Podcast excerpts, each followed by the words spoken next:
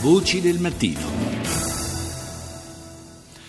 C'è una Cina diversa da quella eh, moderna, super tecnologica e scintillante che ci ha proposto il recente vertice del G20.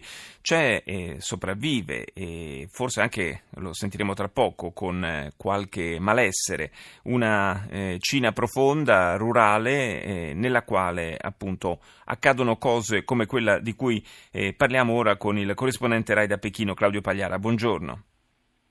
Buongiorno.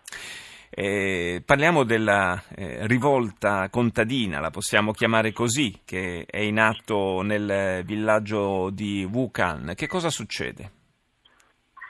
Beh sì, eh, lunedì il villaggio è nuovamente insorto, eh, la polizia è entrata in maniera massiccia e mh, mm, le immagini diffuse sui social network mostrano prima eh, una folla eh, inferocita che di fatto respinge eh, l'assalto della polizia a suon di eh, pietre e poi la carica della polizia e eh, decine di arresti. Cosa è accaduto in questo che è un villaggio eh, di dimensioni ovviamente cinesi, sono comunque 15.000 abitanti nella provincia del Guangdong, la più industrializzata, la più sviluppata, ma naturalmente eh, dove eh, accanto alle grandi città sviluppate esiste la campagna dove invece la povertà è ancora eh, diffusa. Accade che eh, questo villaggio eh, ha visto il suo sindaco eh, accusato di corruzione e condannato a tre anni di carcere, è condannato dopo anche aver fatto una confessione dagli schermi della televisione di Stato. Il problema è che questo sindaco è non solo popolare ma è considerato, è vero,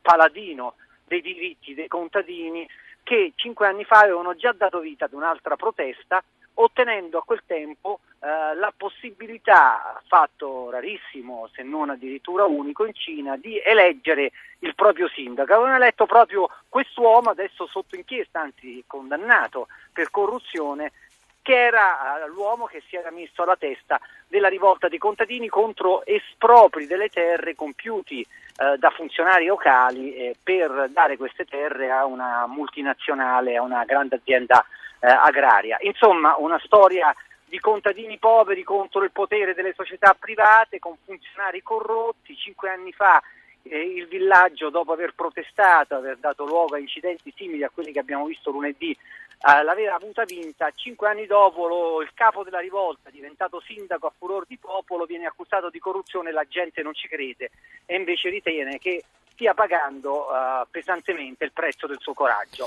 Questa è la storia, Paolo. Eh, Claudio, è una storia che eh, porta l'attenzione su, sui contrasti, sulle contraddizioni che ancora eh, vive in maniera eh, profonda, in questo caso anche violenta, la Cina. Noi ci siamo abituati e d'altra parte il governo cinese molto spinge su questa su questo aspetto. Ci siamo abituati a pensare alla Cina soprattutto come il paese del, del, grande sviluppo, dello sviluppo tumultuoso dal punto di vista industriale e tecnologico, eh, però c'è un, un paese profondo che ancora sopravvive a, a, questa realtà eh, e a decenni di, di eh, urbanizzazione e, e, rappresenta davvero eh, l'altra faccia di, di questa realtà cinese. Sì, ovviamente eh, dobbiamo ricordare che lo stesso, lo stesso governo cinese non, uh, stanca, non, si stanca di ripetere che la Cina è ancora un paese in via di sviluppo, non è uh, a livello degli Stati Uniti e dell'Europa, lo dimostra la composizione diciamo, eh, sociale del paese.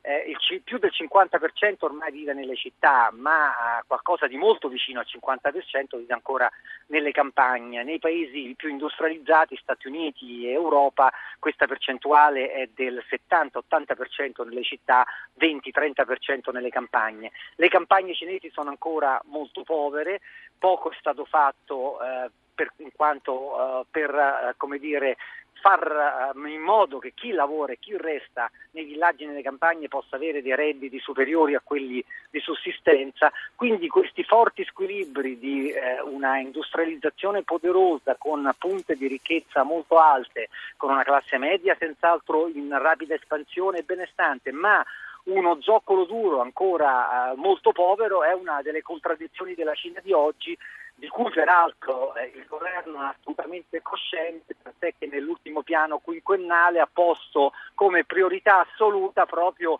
la lotta alla povertà, dandosi come obiettivo di eh, strappare alla povertà altri, eh, altre centinaia di, milia- di, milioni di persone. Certo. Ricordiamo che negli ultimi vent'anni sono 300 milioni, queste sono statistiche ufficiali, i cinesi che sono usciti dal vortice della povertà. È un processo lungo, il paese partiva 30 anni fa, eh, era un paese alla fame, allo stremo, dunque molta strada è stata fatta, ma casi eh, certamente punti nelle mappe della grande Cina come Wuhan ci ricordano appunto, come giustamente sottolineavi, che il problema della povertà, il problema delle contraddizioni esiste ancora e va affrontato pena tensioni sociali che ovviamente potrebbero anche espandersi. Grazie, grazie Claudio Pagliara, corrispondente RAI da Pechino.